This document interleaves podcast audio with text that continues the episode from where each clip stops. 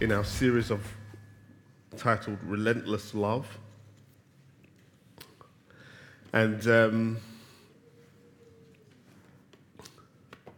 again, we have to maybe not become weary with the fact that we're circling around the same theme.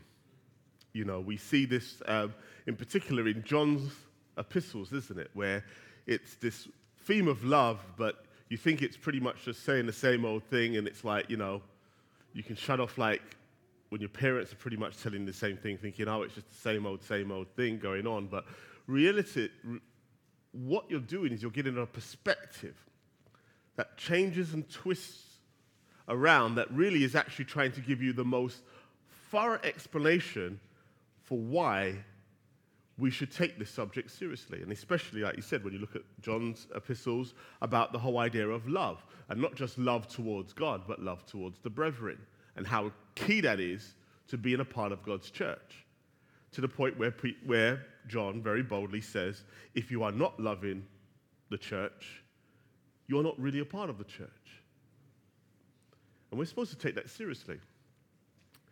Now, Hosea is doing something very similar about the love of God and the love that we owe Christ, the love that we owe the triune God. And it seems like he's circling around this theme of how much God loves you, but at the same time, how much God is going to judge Israel for not loving him the way they ought to. So as we kind of land this week and next week, stay attuned, because there is something for us to be gained, even as we might see similar themes crop up again. So I want to take a slightly different mode today. I don't want to read the text. I want to kind of walk through it with you today, because I think that will be helpful, just as a means of maybe teaching it in a way that hopefully will drive the argument of or the arrangement of Hosea's 13th chapter in a way that hopefully we can understand it better. So let me pray as we begin. Father, we are grateful for your word. We're grateful, Father, because it is that which you've given us for life. Lord, when we think of the food we eat there, Lord, even maybe the breakfast we've had this morning, even the lunch and the dinners we may be looking forward to, Lord, and we look at that as a great sense of joy, not just as a place, Lord God, where we are refueling our body, but, Lord God, may we have that sense. May we enjoy the hearing of your word, Lord God, as much as we know that, Father, it is there to nourish us to do something. And maybe that's what we need more than the fact that we may enjoy your word and very much be inspired by it. But, Lord, to allow it to fuel our actions is another matter. I pray that, Lord God, you will help us to move forward if we are indeed stuck. If these themes, dear Lord God, of being stagnated or even pulling back in our love for you is really an issue for us. Help us to respond. Help us to respond not because, again, merely by the charisma of myself or anything else, but Lord, other than the fact that we do look back and see your great acts of love towards us, and we do identify that we are indeed blessed because of what you have done in our lives. May that be our inspiration, dear Lord God, to move forward in you. So teach us, we pray, Lord. Help me, I pray, to do your word justice. In Jesus' name, amen. Let me start off. I've entitled today because it's a question I want to explore. Is all fear in love and war? Question mark. Is all fear in love and war?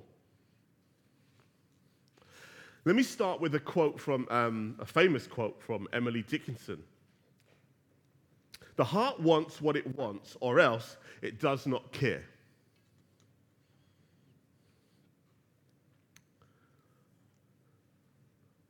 What does this mean? Well, the heart wants what it wants, and it is a proverb, a phrase typically used to explain or justify one's behavior, especially if it is confusing or disturbing to others. In other words, when I am acting out what I want, don't judge me on that. It's my heart. It's my normative behavior. Who are you to judge me? I'm acting out of my heart. There's a lot of that today. And though we might see this out in the world in ways that we don't really appreciate, how are we actually acting out this in our own way before God? And maybe not with things that are, quote, overtly sinful. It leads me to this question. Is it the fault of Yahwehism, that which is what the ancient Jews followed, or Christianity, that it cannot keep you engaged? In other words, our distractions, those things that we find more engaging than our Christian commitments, is that down to God?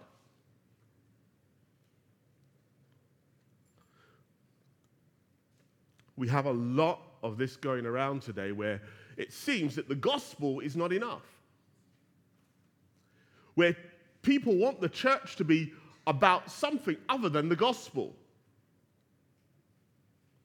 As though the gospel gets boring and stale to the point where we want our mission to be something else.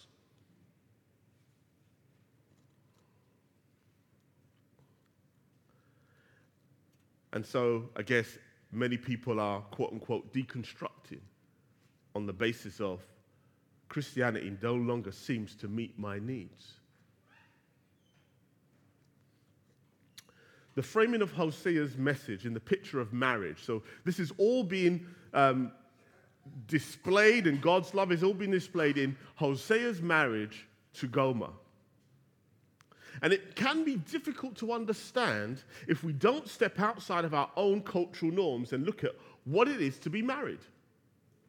We have our own normal standards, and obviously even in ancient Israel, there were norms that would have been inconsistent with how Hosea is framing how marriage ought to be. Even Jesus, in his time, had to reframe what marriage was in God's eyes in comparison to what it became in Palestine in the first century.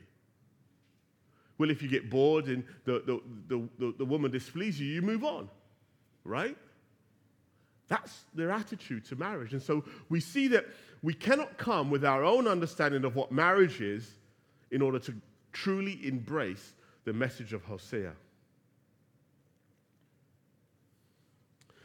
So Hosea is illustrating, I believe, a high view of marriage and loyalty to God that would be hard to grasp even for the most pious believer living now or then. We witness this in his challenge to go and redeem Gomer after she has left him for another man or another lover, to go and redeem her out of, literally, the brothel. No Israelite man could have been seen to disgrace himself like that. So it wasn't even normal in Hosea's days to look at that and say, that woman was worth it. We need to be honest about how low commitment ranks within the scheme of our society. No commitment is binding as long as the heart is not in it. And this is literally something that the society holds as true. We place a premium on meeting our felt sacred needs over our fickle commitments. And that really ought to be the other way around. Our fickle needs or wants over our sacred commitments.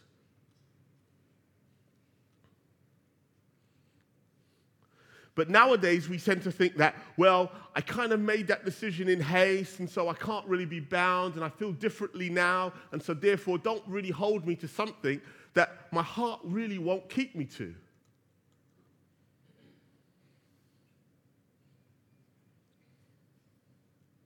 If I no longer feel that I am in love, am I really obligated to stay with someone that makes me unhappy?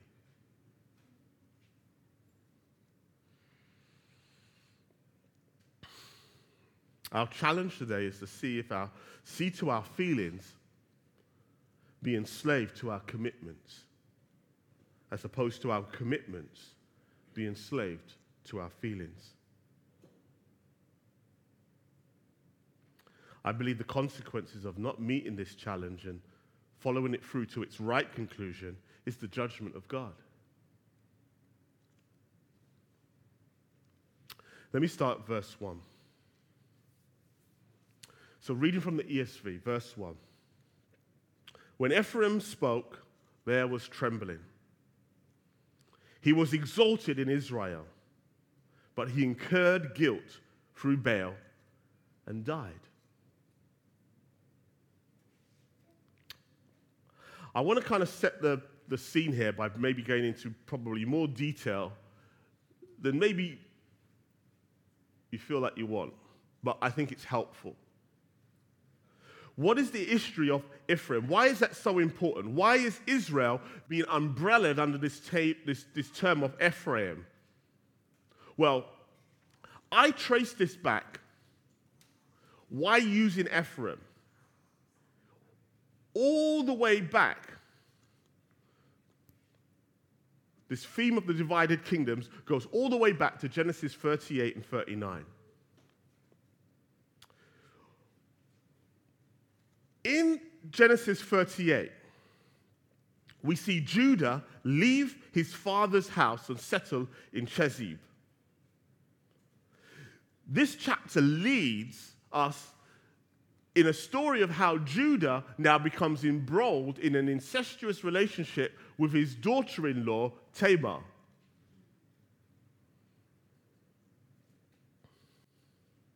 And it leads to two children being born. In chapter 39, the very next chapter, it now brings us back to Joseph in Egypt. And at the same time, it would appear that Judah was in this incestuous relationship with his daughter-in-law. Joseph was in Potiphar's house, not succumbing to the temptation of his wife.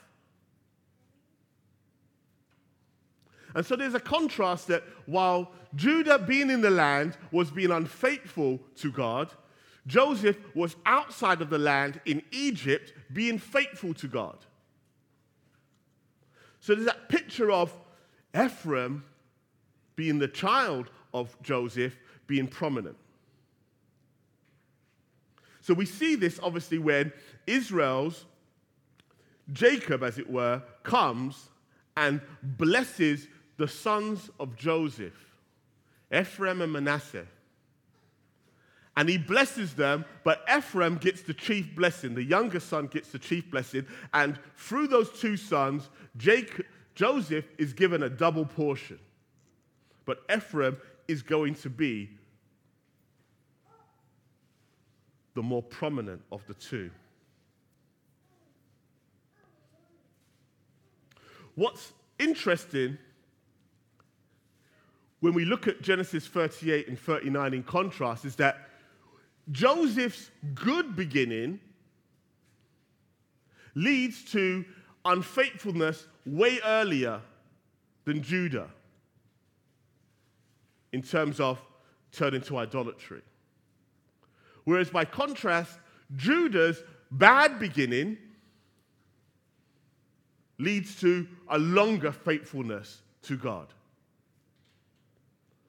But also what we cannot escape is the fact that even through these children that Tamar bears for Judah, the Messiah comes.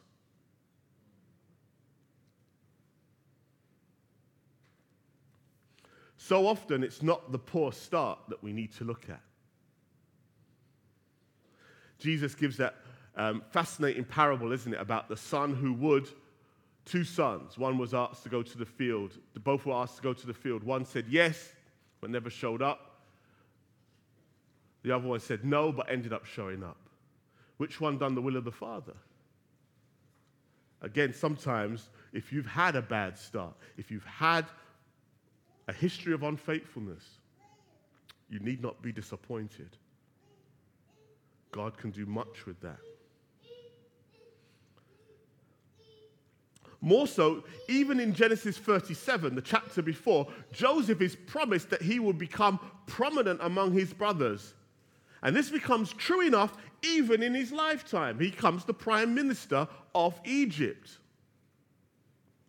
But what we find is that this also extends to his descendants in Israel overall. As I said, in Genesis 48, Jacob blesses the two sons of Joseph as part of that double portion blessing. Ephraim is truly blessed. Ephraim is truly prominent. He had everything going for him. I want to lend you an illustration maybe to kind of give this, and it's a movie one, but I think it's helpful.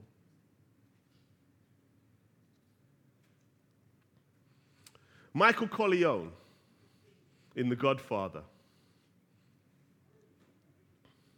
It's an interesting movie about the whole idea of how a son who is, quote-unquote, not caught up in the criminal empire of his family, what we would call the mafia, but within the context of the movie, the Costa Nostra. At the beginning of the movie, he is a World War II hero returning home. He has a wife who is not connected to any of the families, any of the mafia family, all the rest of it. She is a complete outsider, but he loves her. And to some extent, it's the prospect of a good life outside of the criminal family.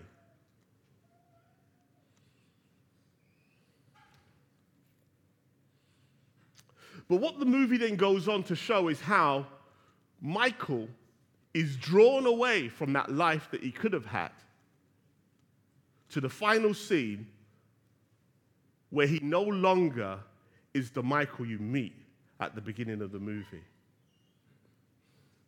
In almost, I can say, cinematic perfection, it is symbolized that he is there with the family, his new family. And his wife, Kay, is on the outside of this room, and people are coming to kiss the hand of the new godfather. And the door closes on Kay as the new Michael is born. That was the death of the former Michael, the timid Michael that we meet at the beginning of the movie, who had seen and was no stranger to violence. He has just come back from World War II. He knows what it means to be violent. But he comes and he wants to get away from it.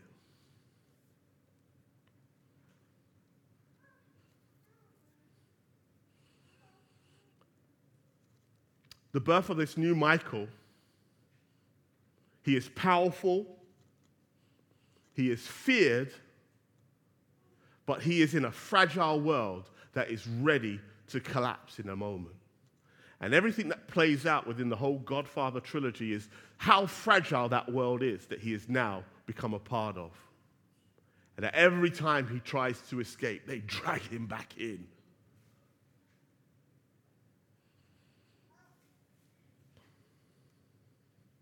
Ephraim is like Michael in some respects. The opportunity to live outside of the pagan world, to live a good life, to live well before he's God.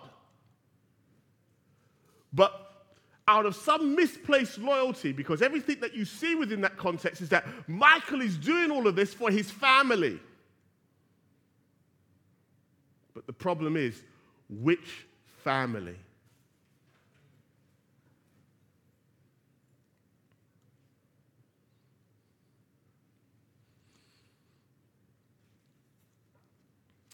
Ephraim believed it matured.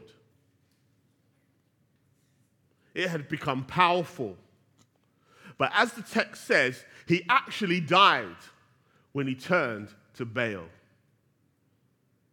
When he thought he was consolidating his power, when we saw Jeroboam, as we've gone through many times, going to idol worship as a form of worship as opposed to unifying with Judah and worshiping Yahweh together, they actually died as a nation. Even though they continued on. Even though they were powerful. Even sometimes more powerful than Judah.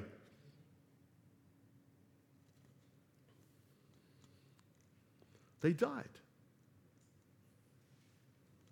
And the world that they are now in, where they've now embroiled themselves in, the calf worship has now put them in a fragile world. And the security that God can give them, they no longer can receive.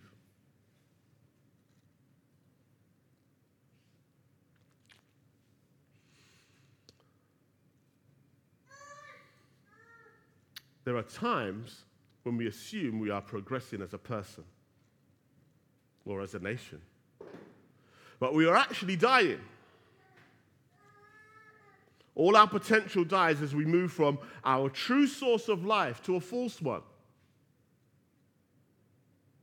Israel, like Michael, moved from a good life, secured as it might be, in the grace of God, to an insecure one rooted in false religion.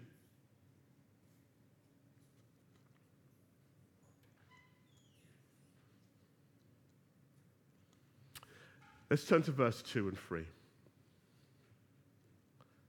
And now they sin more and more and make for themselves metal images, idols skillfully made of their silver, all of them the work of craftsmen.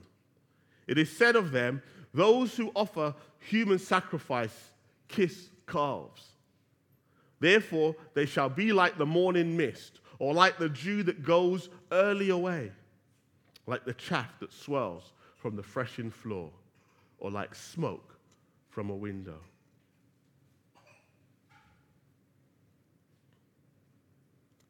When we are trapped in an error, we have the choice of either repenting and turning away from it or doubling down and intensifying the problem. So having chosen calf worship via Jeroboam, every king afterwards just doubled down on it.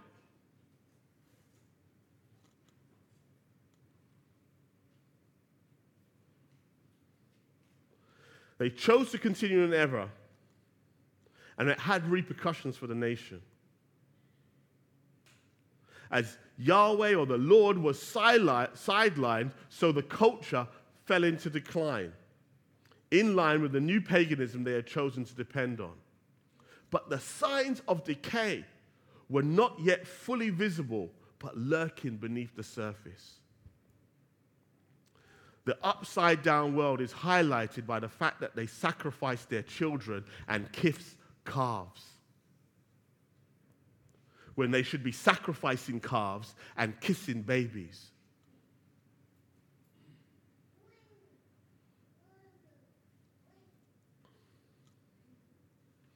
No culture can survive when it is living by such topsy-turvy values.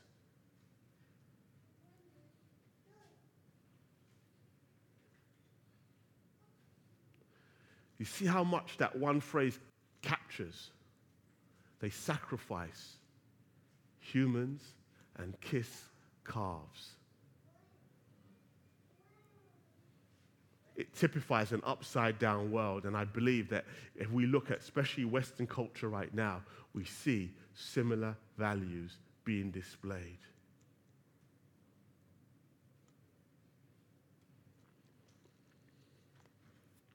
Verse 4 to 6.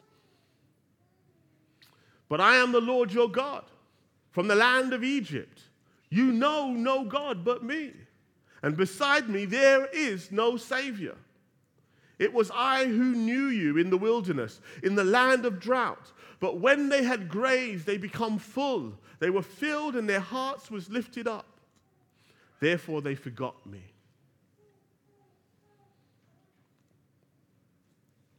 Is it fair that love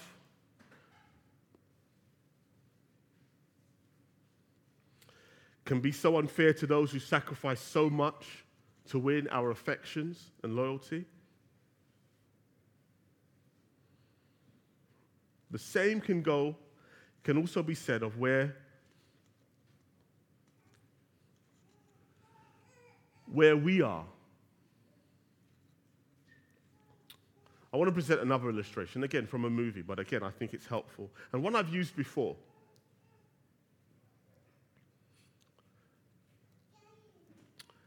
It's a movie that I watched in my teenage years, but I found incredibly shocking.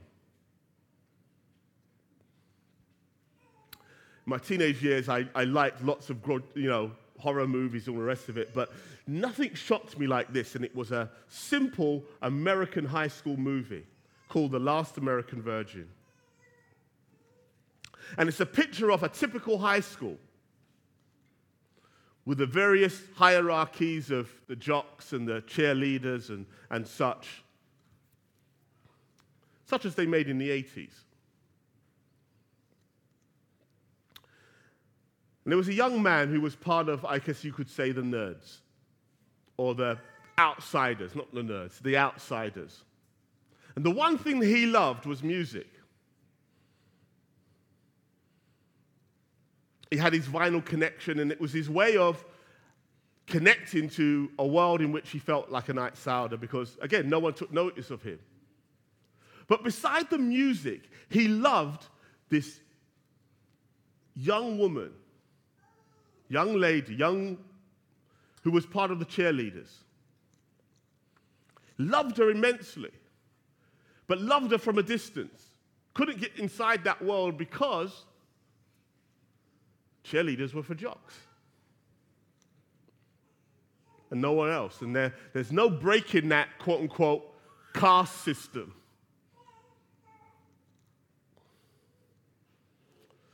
But one afternoon, he comes into the canteen and sees her sitting alone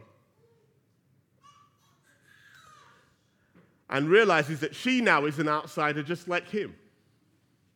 And so he goes and embraces her and finds out that she's pregnant.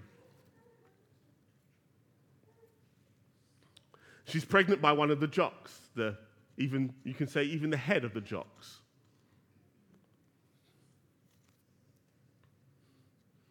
And she's sad, and they despise her now. She is despised because she's pregnant, even pregnant with his own child. And so none of her cheerleader friends speak to her, and so this outsider becomes her only friend.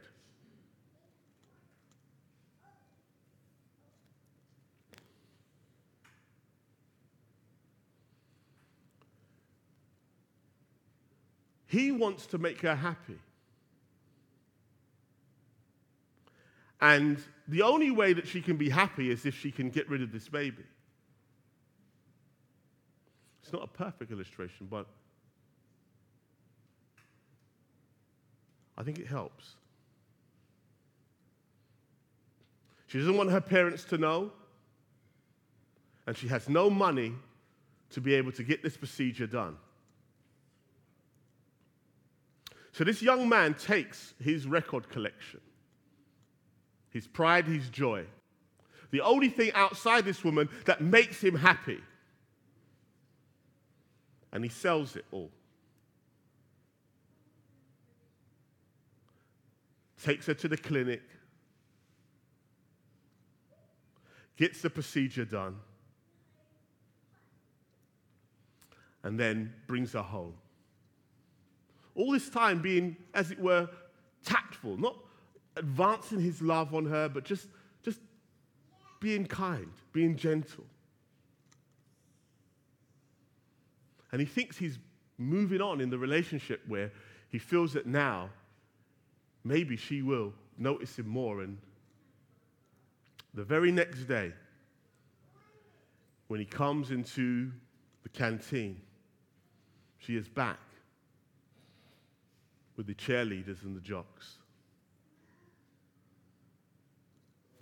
And she ignores him. In fact, acts just like they used to, she acts, now that she has what she wants. Now the baby's gone, there's no issue, the guy's all happy.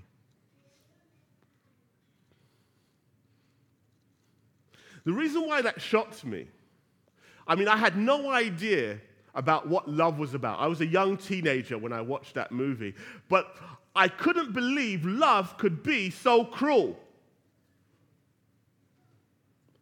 Couldn't believe it. I couldn't believe that you could give everything that you had, even the best of what you have, and still not end up getting what you might say you deserve. I was truly horrified.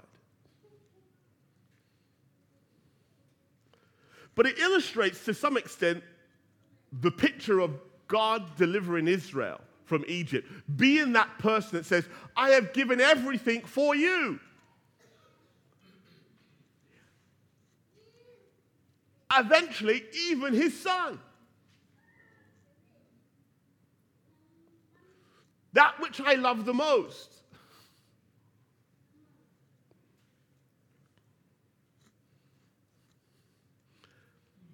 And still end up being on the outside of our lives.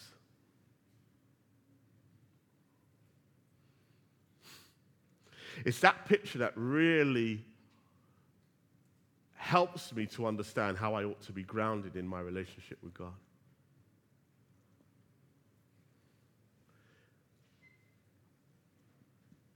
And it leads me to say exactly what I've entitled it. Is actually all fair in love and war?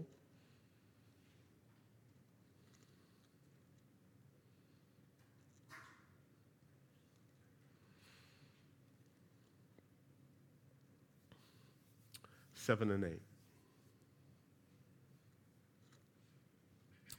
So I am like a lion, like a leopard. I will lurk beside the way. I will fall upon them like a bear robbed of her cubs. I will tear open their breasts, and there I will devour them like a lion, as a wild beast would rip them open.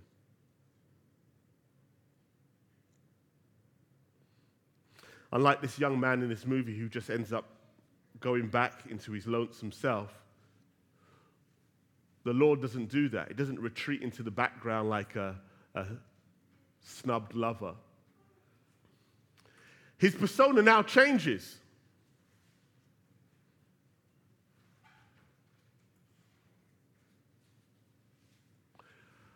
I've given you the carrot. Now it's time for the stick. Now it's time for me to become a predator in your life. Now it's time for me to hunt you down and become an adversary to you. You want to make me into an enemy? Fine. All's fair in love and war, right? I will hunt you down.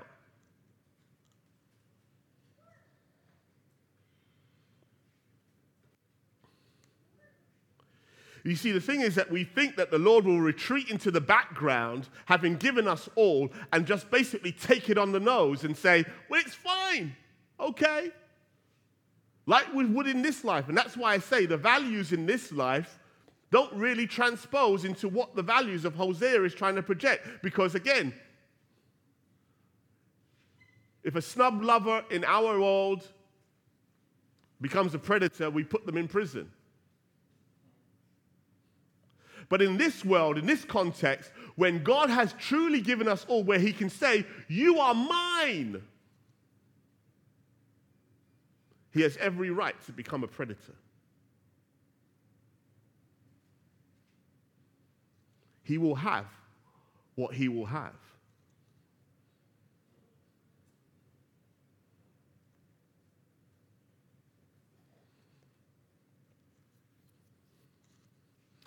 9 to 11. He destroys you, O Israel, for you are against me, against your helper. Where now is your king to save you in all your cities? Where are all your rulers? Those of whom you said, give me a king and princes. I gave you a king in my anger, and I took him away in my wrath.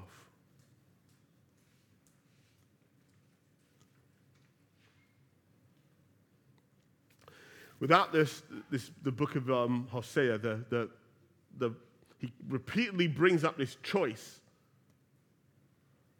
that Israel made way back in 1 Samuel 8 to have a king, as opposed to, again, relying on God and the judge system. The judge system, as we will see, was how God would raise up a leader at key points in Israel's history in order to deliver them. And when you get to kind of the end of the book of Judges, you kind of realize that the people get weary with this procedure.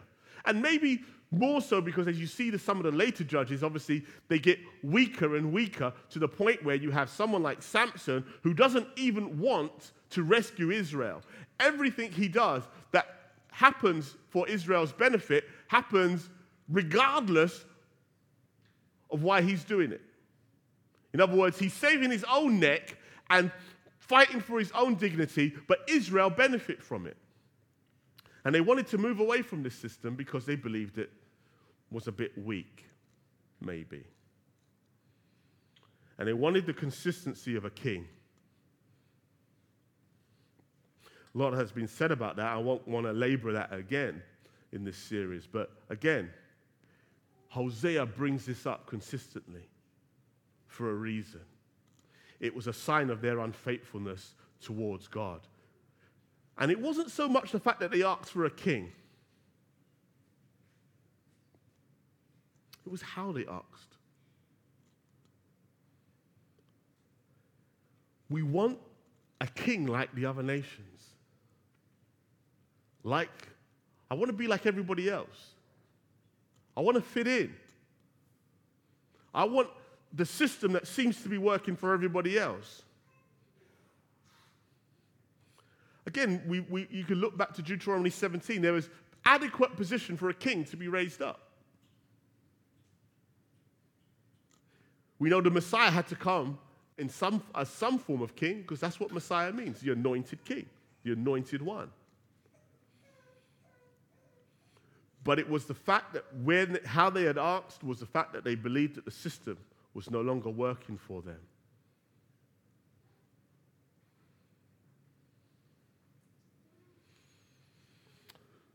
We also need to be careful that we do not prefer secular forms of organizing our local fellowship instead of biblical ones.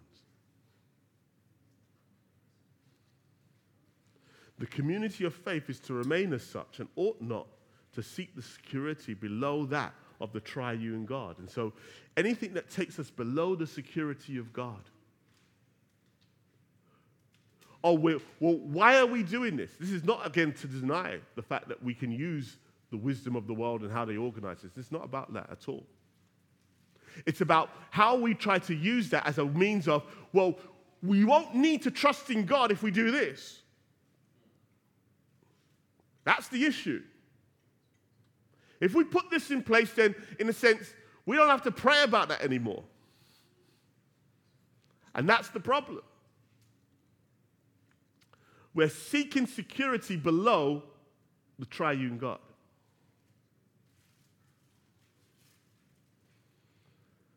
And the reality is there is no security below that. It's God's way. God blesses it or he doesn't bless it. So everything we put out in place to organize ourselves doesn't come in place of God. God does indeed give Israel a king, but a king eventually after his own heart. And that's what we want. The things that we put in place, we'll trust that God will actually add the increase as we put it in place.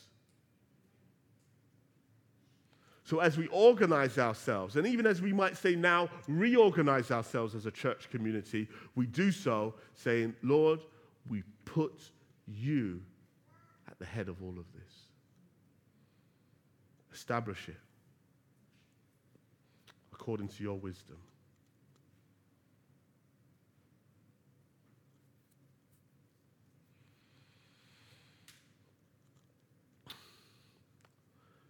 Psalm 20 is incredibly helpful here, just as a reflection of this. And I will read that to you because I think it's helpful.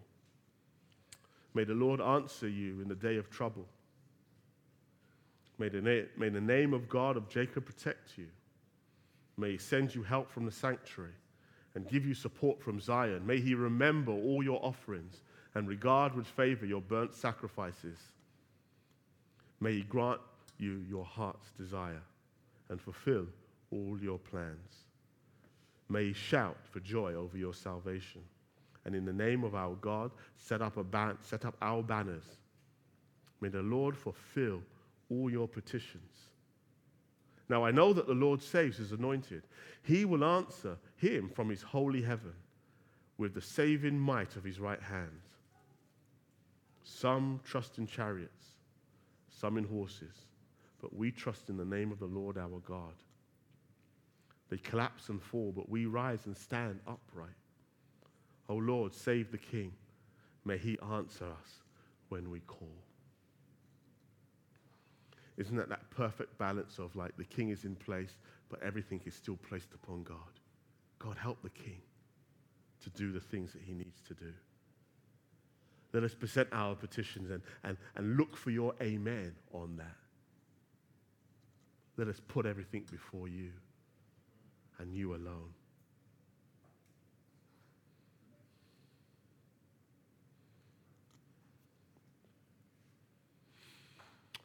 Verses 12 and 13. The iniquity of Ephraim is bound up.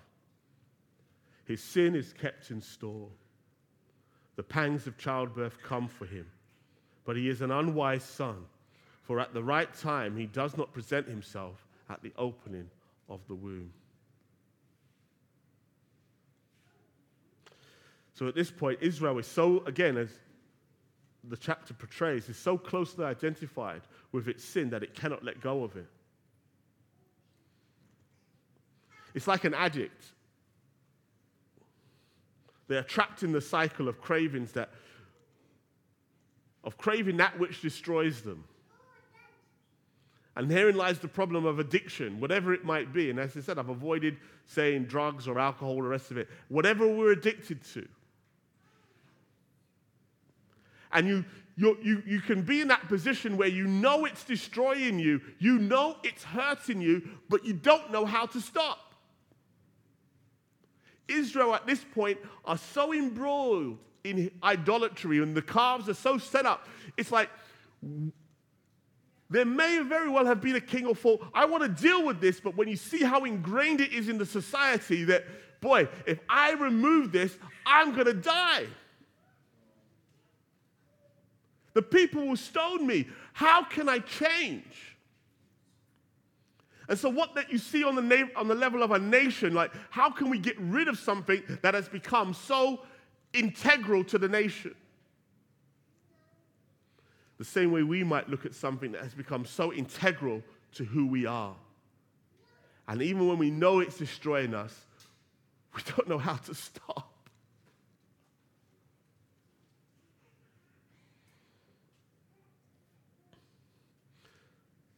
As a result of this inability to repent, the new Israel cannot be born. That's what that picture is that God wants a new Israel to be reborn, a new you to be reborn. But because we can't let go, you're just at the womb and you can't come out. You're not being born. The tragedy is that a child that will not be born will eventually die. There's no clinging onto the womb. There's no, it's like an aborted vision, an aborted plan. Eventually it will die.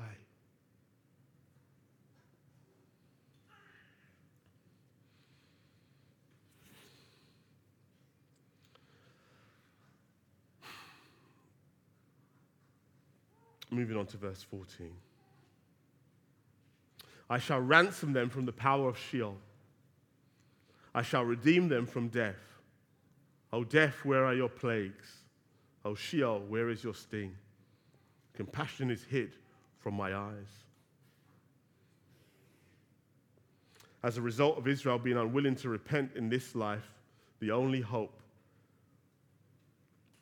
is that God can resurrect them from the grave. I need to make a note on this particular verse, verse 14, because it can be read as, shall I ransom them from the power of Sheol? Or I shall ransom them from the power of Sheol. The Hebrew can go either way. I've chosen to give it that blend of God does want to do this, because I believe that there is that consistent picture building up through Scripture, in particular, obviously, Ezekiel 37, the valley of the dry bones. Can these bones live, Ezekiel? And Ezekiel says, thou knowest. And the Lord breathes upon them, and as it were, that picture of Israel coming back to life. And so we know that theme of resurrection runs all the way through, and we know that Paul quotes this for a purpose, that God can indeed deliver from the grave. In a sense, this is that prediction of the latter rain being better than the former rain, because in a sense, God's ability to redeem, when you look at Exodus as being the pinnacle of redemption within the context of the Old Testament, the very pinnacle. You take the power of the time, you put a people in it, you lock in a king who has obviously no interest in letting those people go, because obviously they're the slaves that keep the society going, and then you've got a people who want to go and worship, and so there's a deadlock. And that redemption is amazing because God buckles Pharaoh under the weight of his power. And you think, wow, what a story of redemption. Great. But the great theme of the Bible is that, as you see, building from that, is that the final redemption that God is going to do is actually from the grave. Death now becomes, so Pharaoh gets supplanted, and the devil and death now become the new enemies, and says, I'm not going to deliver you from no Pharaoh anymore. I'm going to deliver you from the power of sin and from the grave. That's the beauty of how the story of redemption builds into the New Testament, which Paul preaches. The Lord who will redeem you, not from Assyria, not from Babylon, but the Lord who delivers us from sin and death. That's the grand story of the Bible and how it builds. And so, as he mentions his deliverance of them from Egypt, he now focuses on his deliverance from the grave. The nation that has died, God will redeem.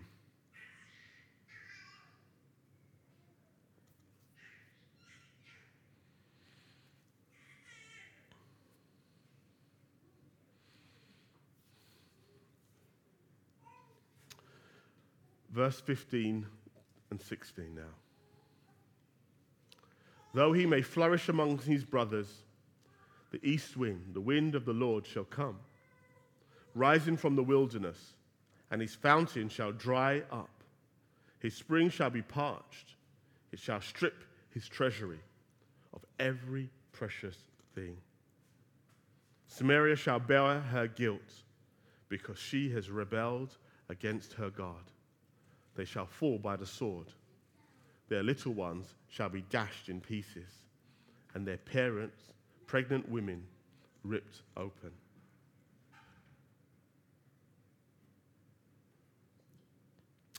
This is the word of the Lord.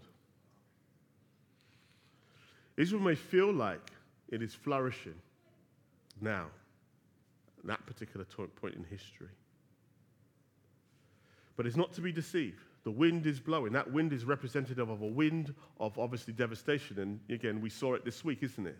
That, We've seen on the charts that, you know, this was it northerly wind that was blowing, but all of a sudden this southern wind was going to blow and bring us this heat wave. And the stronger that wave goes, is that's going to bring in that new weather system. The weather system is used very much the same here, whether that weather system is favorable or unfavorable to us. It's quite funny, actually. I was thinking about how this week, how we seek for that type of heat when we jump on a plane, but we don't like it when it shows up in our home, when we're at home, when we're at work, I guess. It's probably the irony there. I don't want to work in that heat, but I want to chill in that heat. But that's the image of a weather system. The weather system is going to change. And right now, what's blowing is the grace of God's favor is blowing on them, because obviously it's given them time to change. But that system is going to end, and it's going to bring in judgment. It's going to bring in the Assyrians. It's going to bring in the very thing it says here, babies dashed and killed and preciousness, even as we hear the babies there, isn't it? That's the terrible thing. Again, the loss of life when this new judgment comes.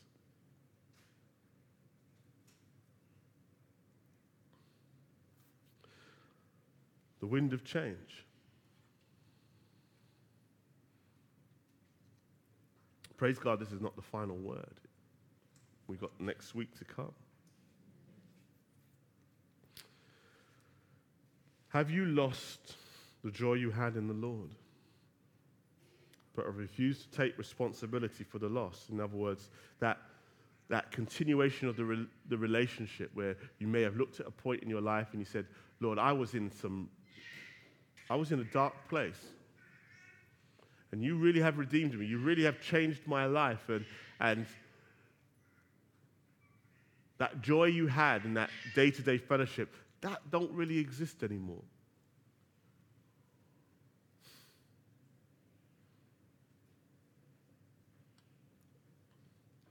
Do you believe that, again, as that saying says, well, the heart wants what it wants? There are new things engaging me. There's new things that are interesting me now. And, you know, Lord, at the moment you caught my attention, but now not really so much. Who bears the responsibility for that? I think as we read this text, the culture may look around us and say, well, that's God. That's the fact that Christianity hasn't got that ability to keep us, quote-unquote, entertained. But I will tell you today that Hosea says, no, that responsibility actually lies with you.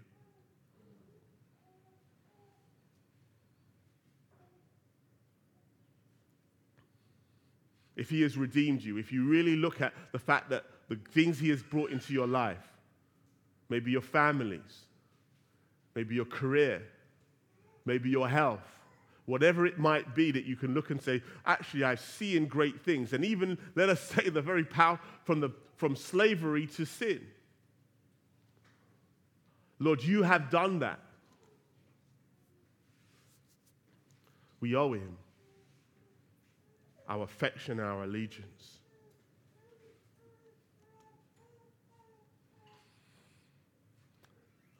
Let me just read Ecclesiastes 9:11. Again, I saw under the sun that the race is not to the swift, nor the battle to the strong, nor bread to the wise, nor riches to the intelligent, nor favor to those with knowledge, but time and chance happen to them all.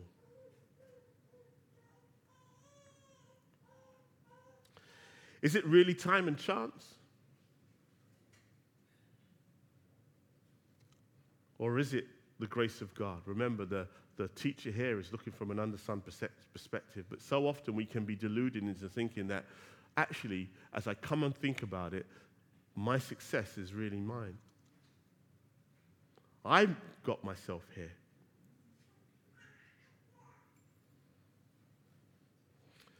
So if you struggle to see that you owe God, you need to repent. if you've become confused about where your successes come from,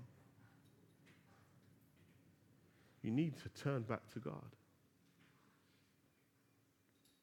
That which was purchased by the love of the Father, by sending the Son to die, and then giving us the comfort of His Spirit, we owe Him for that.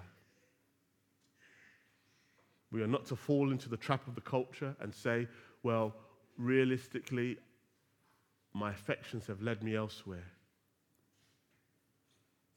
We bear that responsibility to love Him in measure, at least in gratitude for the gift He has given us, for what a great deliverance He has given us. Amen. Father, we're thankful. And if we're not thankful, Lord God, help us to be thankful for the great deliverance You've given us through Your Son. It was a plan hatched within the grand beauty and wisdom of Your triune being there, Lord God. That, Father, that the love that You share amongst the Son and the Spirit, dear Lord Father, You wanted to share with us and bring us to You, dear Lord God.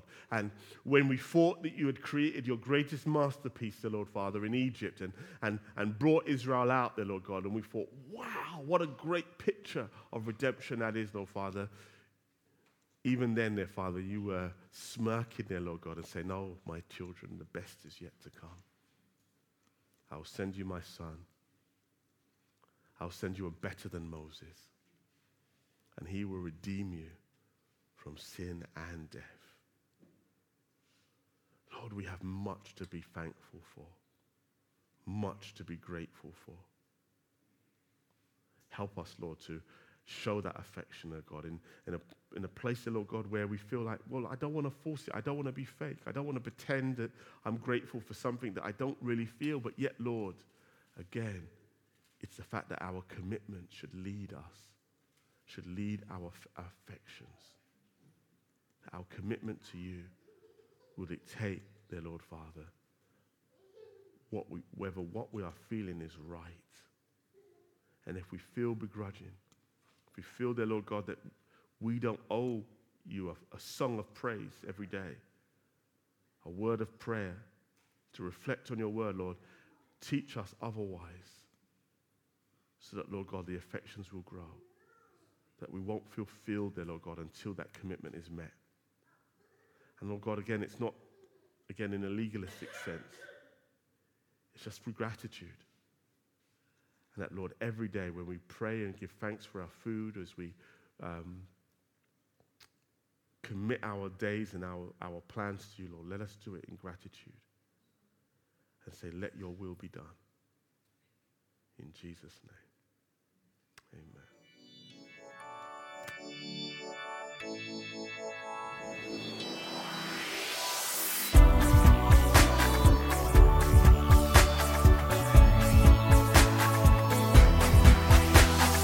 Join us next time for more of God's truth to transform your reality.